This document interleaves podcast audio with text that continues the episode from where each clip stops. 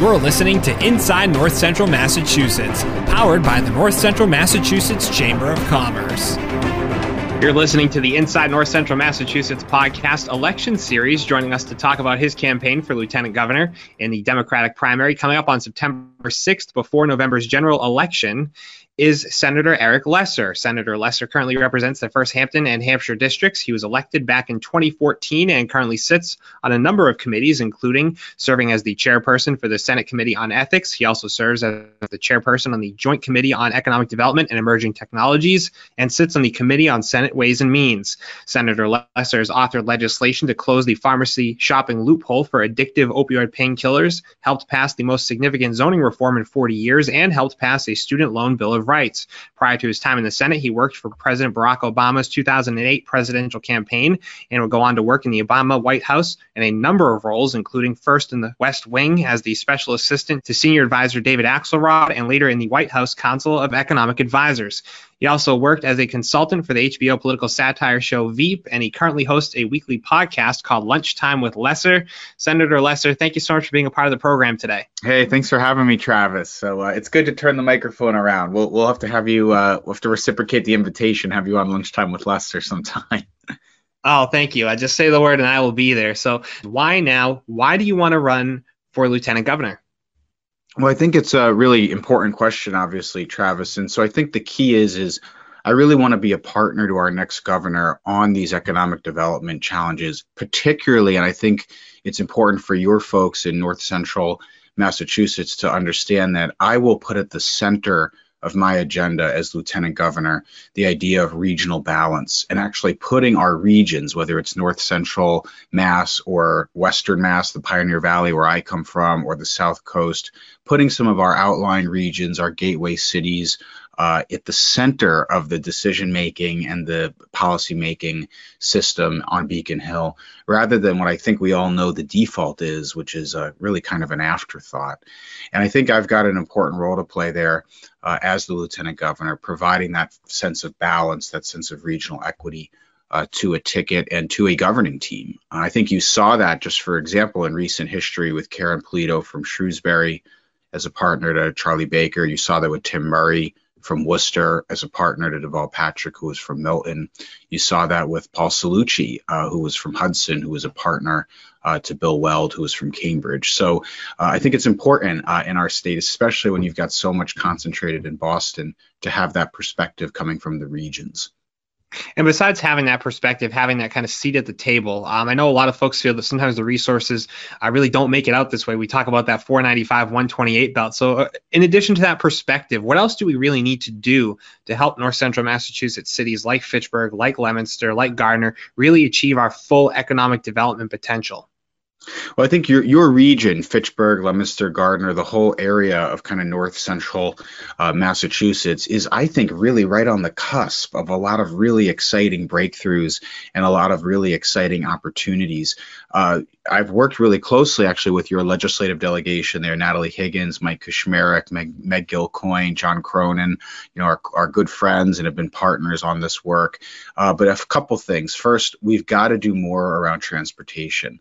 Uh, we know uh, that, of course, the state does not end with the MBTA service area. We, of course, have got to invest in and build a strong MBTA, but we've got to do a lot more to improve the commuter rail links uh, and, in particular, to promote, improve the connectivity from our, our, our are kind of farther out areas like Gardner or Fitchburg get that service improved uh, into Boston. We've got to do a lot more to acknowledge that yes, Massachusetts is a state with the kind of eds and meds, right? The the big the big colleges and the big healthcare systems, but it's also a state that makes things. And in North Central Massachusetts, manufacturing is so important.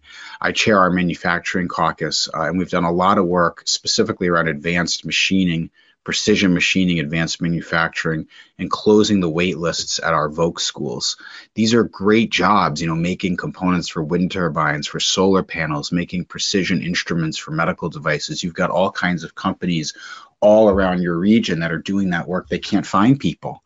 Shame on us if we don't do the training, if we don't put the investment in our in our in our workforce to help close those gaps. That is one of the most important ways to create jobs in communities like yours, Travis. I want to talk a little bit, little bit more about a couple of points you brought up. You mentioned transportation. I know there's a big focus on getting people into Boston. Have we thought about kind of the reverse commuter, getting people to even just commute between North Central Mass communities as one of those ways that we can overcome traffic, but also uh, overcome what's often a barrier of employment for many? Yeah, no, absolutely. Look, there there would obviously be a lot of people going from Leominster to Boston or Fitchburg to Boston, or but uh, there's also going to hopefully also be a lot of people traveling from Boston to those communities. And you've seen this play out in Worcester, right? When they first improved the rail link uh, between Worcester and Boston, there was this assumption that you were going to see all these people load onto the train in Worcester in the morning, head to Boston for work, head back in the evening. They've actually seen a lot of the inverse of that, which is a lot of people that that live in the Boston area, because Worcester has become such a hot market economically, are commuting to Worcester to go to work. So I, I, think we've got to change some conceptions here about which directions the economy is going to be moving. And then you're exactly right, Travis. We've got to do a lot more to improve the connectivity among our within our regions. So one uh, policy area that I've worked on for several years is something called regional ballot initiatives. It's a little bit of a mouthful, uh, but basically what this is is it would allow clusters of communities. So take your your service area or your kind of catchment area for your chamber. You would be able to organize those communities into a, a regional transportation zone, so to speak, that would be able to keep money local, invested locally in things like, let's say, rapid bus service connecting different downtowns, or even a trolley service or, or a light rail line, uh, or things like a like a van shuttle service to help with uh, with other transportation issues or new bus lines. Uh, that would be a really really important policy innovation almost every state in the in the country allows that type of uh, financing. Our state does not, uh, and I've I've worked on legislation over the last several years to change that. As lieutenant governor, I would certainly p- partner with and really champion the idea of our regions working together to improve connectivity within their region. So, you know, just as an example for me, closer to home of this. You know, I represent two cities, Springfield and Chicopee the Pioneer Valley corridor, the really spine of the Connecticut River, is three big cities Springfield, Chicopee, Holyoke, and then several communities uh, and suburbs that kind of hug those cities. The transportation within and between those communities is, is really lacking. The PVTA, which is our regional transit authority, you know, just can't can't and hasn't gotten the resources and the funding that they need to really make that work an initiative like regional ballot initiatives would allow those communities to band together to, for example, set up new rail service or set up new um, trolley services or set up new uh, or innovative uh, work around uh, van shares and, and ride pools. So, really, really important, and it's definitely something that I would I would put a big focus on.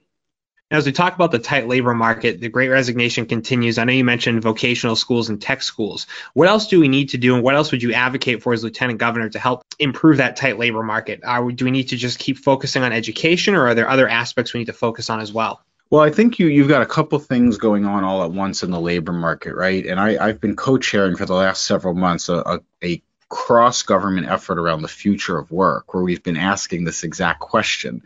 Uh, you would have to go pretty far back, actually, in American history to find a time where people's work patterns changed as dramatically as they have over the last two years, right? I mean, there were already some trends towards hybrid work. There were some trends towards remote work, but it was it was fairly small, a little bit esoteric. Uh, and you've seen in two years, you know, really the way everybody functions. The fact that you and I are doing this over a Zoom call, right, is just an example of how of how much kind of the way work has changed uh, in the last two years. So I think we've got to acknowledge that and be prepared for it and make some policy changes. First off, we do need to acknowledge the link between transportation and employment. Uh, the reason I bring this up is just as an example, Springfield, a city I represent, has an unemployment rate that's more than twice the state average. Uh, the challenge is is that a lot of the places where there's high demand for employment are not easy to get to for people who are in Springfield, right? So if we improve transportation, if we make it easier for people to get around, that's going to do a lot. Another uh, big component of this is housing. Um, people are uh, kind of chasing higher and higher uh, pay pay scales because it's getting more and more expensive to live, and you can't blame people when they're seeing double digit rent increases, when they're seeing um, home home prices skyrocketing.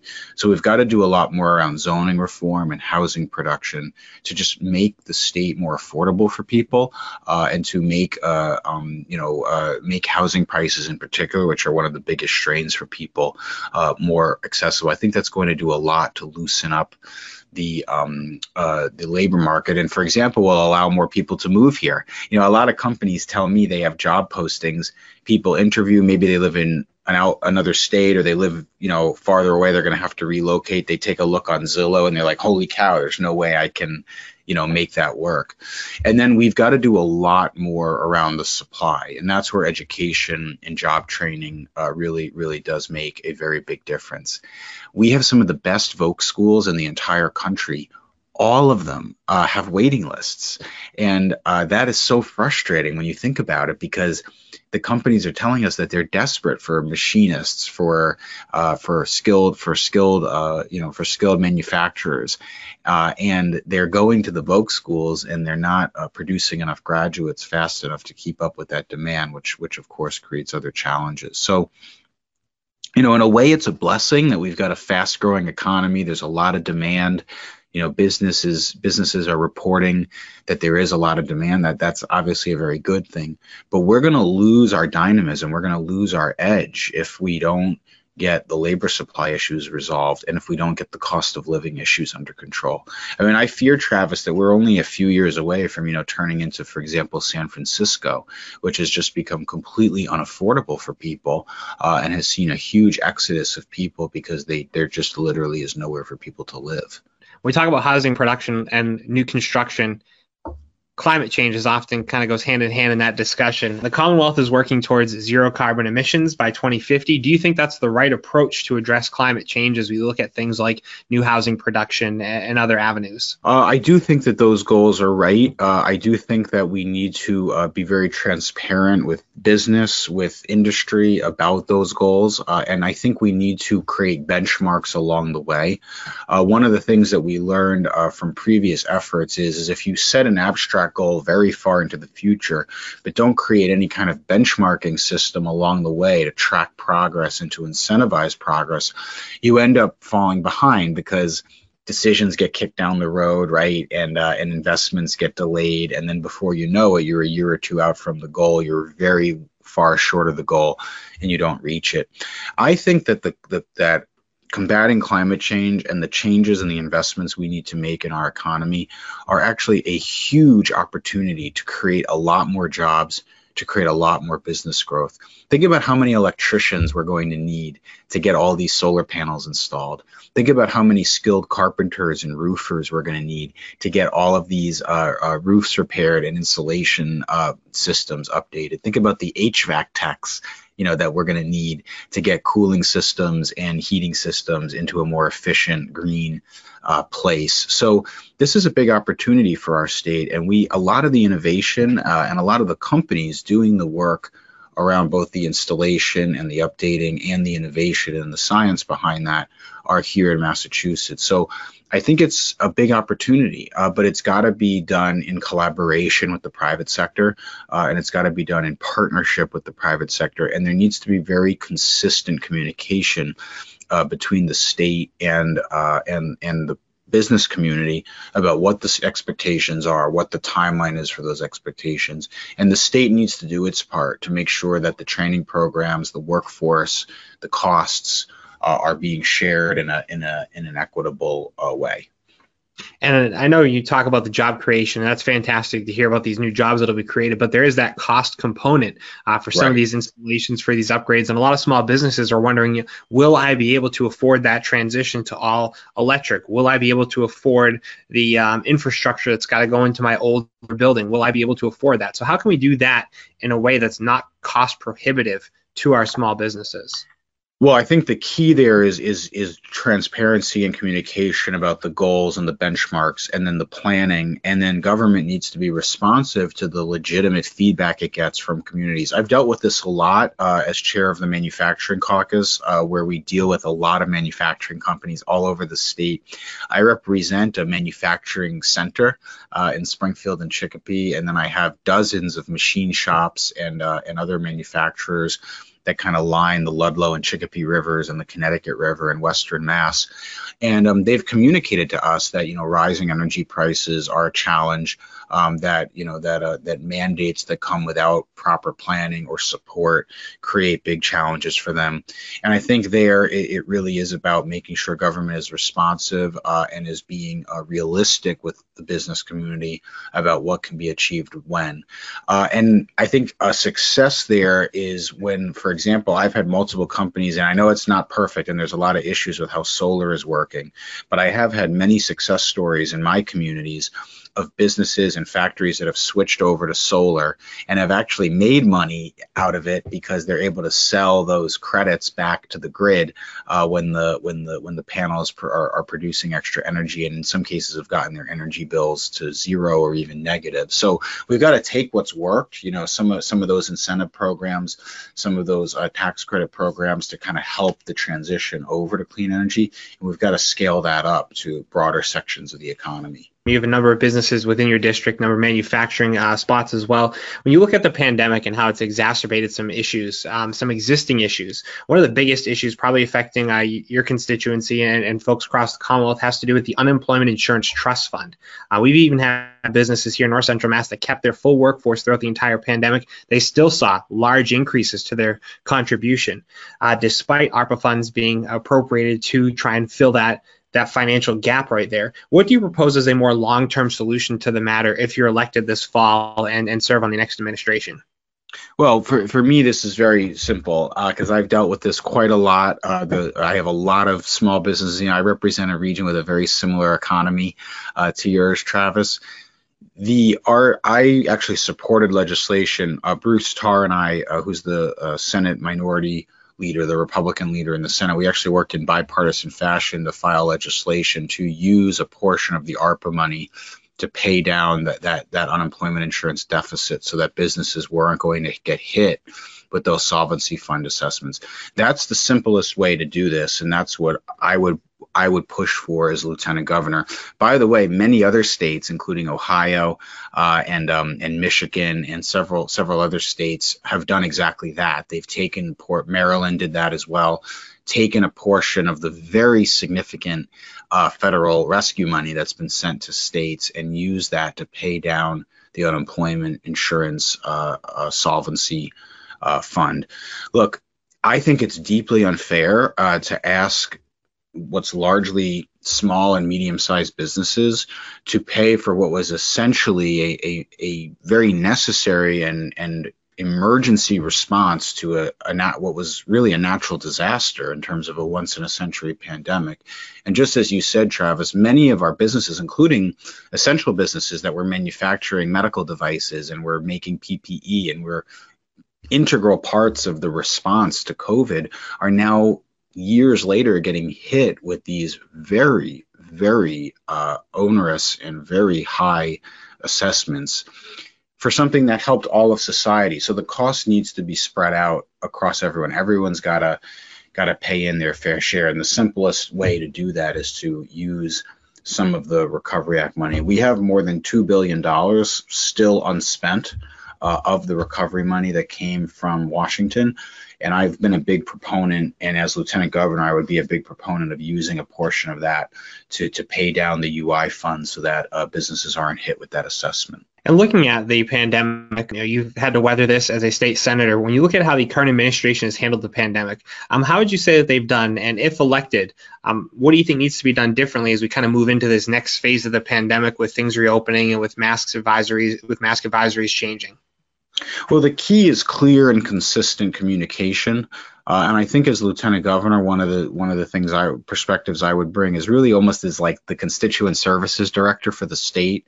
You know, being on the phone with the local public health directors, with the with the mayors, with the town managers, uh, you know, across the state, really almost as the sort of first warning or early detection system around what needs to happen. I do give the Baker administration a lot of credit for many aspects of their response. There were a couple specific things I think were lacking. Massachusetts completely bungled the initial vaccine rollout.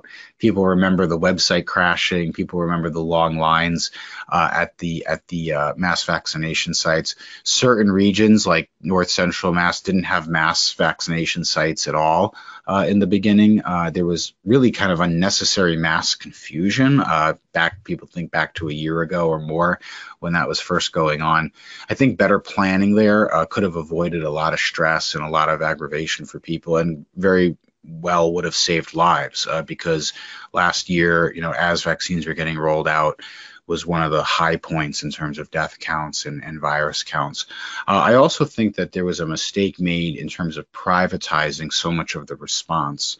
Uh, I think that uh, probably MEMA, the Massachusetts Emergency Management Agency, should have been utilized more. And uh, there should have been more investment in local boards of health and local first responders because at the end of the day, they know their communities the best.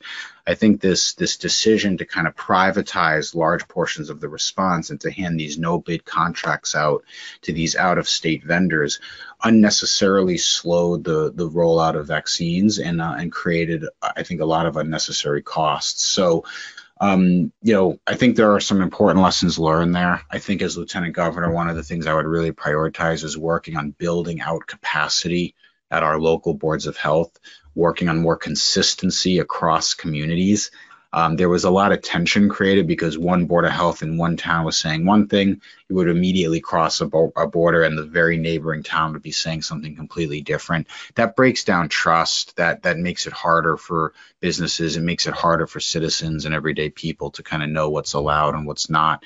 So I think investing in and building out our our, our local boards of health and creating more consistency is is something that's going to really need to be a priority and will be something I prioritize as lieutenant governor. When it comes comes to other states, uh, we find that most of them fund tourism at a lot higher rate than we do. Uh, despite the yes. fact that tourism here in Massachusetts is the third largest industry. Um, we're often at the bottom of the pack, though, when it comes to actually supporting our state's tourism. If you become part of the next administration, what do you recommend that we do differently to capitalize on the assets that we have here and really make us more competitive, especially with the other New England states that are all competing for some of the same uh, same visitor dollars? Oh no, that's music to my ears, Travis. When you say that, look, I'm a Western Mass senator, so this is a very, very important industry and sector for us. And uh, I was the chair of Tourism, Arts, and Cultural Development uh, when I was uh, in the Senate my first term. So I've done a lot of work around tourism. Uh, and actually, in the economic development bill that I helped author last year, we created something called tourism destination marketing districts to help, for example, hotels band together to uh, do more tourism marketing and promotions, especially for out of state uh, tourists. Look, everybody sees the I Love New York, you know, uh, ads, and you see how effective that's been at driving uh, visitors to the Adirondacks and to the Catskills. We need to do a lot more to promote tourism, especially coming out of COVID. That sector was devastated uh, over the last two years. And it's a very competitive market for us. You kind of alluded to it, Travis, but look, the lion's share of the kind of driving tourists are coming from Metro Boston or Metro New York City. That that that tourist has a lot of options. They could go to New Hampshire, they could go to Vermont, they could go to upstate New York, they could go to the Cape, they could go to Rhode Island. You know, shame on us if we're not doing everything we can to keep them spending their money in Massachusetts rather than crossing right over to New Hampshire or Vermont where somebody else gets the sales tax and the room nights and the and the restaurant visits and everything else. So I think we need a concerted strategy and investment in promotion of tourism, especially for that core Northeast New England market, and doing our best to attract the um, you know the the, the car based uh, uh, travel and the motor coach based travel, which is largely coming from our neighbors around the Northeast. So, absolutely very important. You think about your region, you know the the Route Two area, the um, the Johnny Appleseed Trail, and and and everything else. Uh, there's really a lot to offer, and it's four seasons, right? You've got it we're in March, it's maple syrup season, and then uh, you know, and then of course in the summer there's great attractions. In the fall, you have foliage. In the winter, you've got cross country skiing and snowshoeing and all kinds of winter activities. We've, we've got to do a much better job marketing that because we're we're being out outgunned, frankly, by our neighboring states. New York especially has put so much money uh, into promoting, uh, you know, the Catskills and the Adirondacks, really to our detriment when you look ahead um, and look at the rest of 2022 and look at the elections this fall, if you're elected as part of the next administration, what do you think is going to have to be the number one priority when you get into office with the next governor? Well, I think the most urgent issue really is affordability, cost of living, just just the general kind of how kind of hard it is to live here, frankly. I mean, you know, Massachusetts has so much going for it. We have a very fast growing economy. We have all of these incredible assets. You know, we're the, we're the headquarters of all of this innovation, life sciences, tech. Uh, but let's be honest, uh, it is very, very expensive to live here, and it's getting more expensive. All of the things you alluded to and that we've just talked about in this conversation, Travis, you know, the workforce challenges, the costs of labor, um, the, the transition to clean energy, you know, are symptoms of, of more and more costs. You see the inflation numbers, you see what's happening with housing prices and rents. We have got to make it easier on people to live here. So I'm really going to be focused on those big items the, the, the housing policy the transportation issues the workforce training and the uh, and the labor demand issues uh, that are going to help us stay in front of that.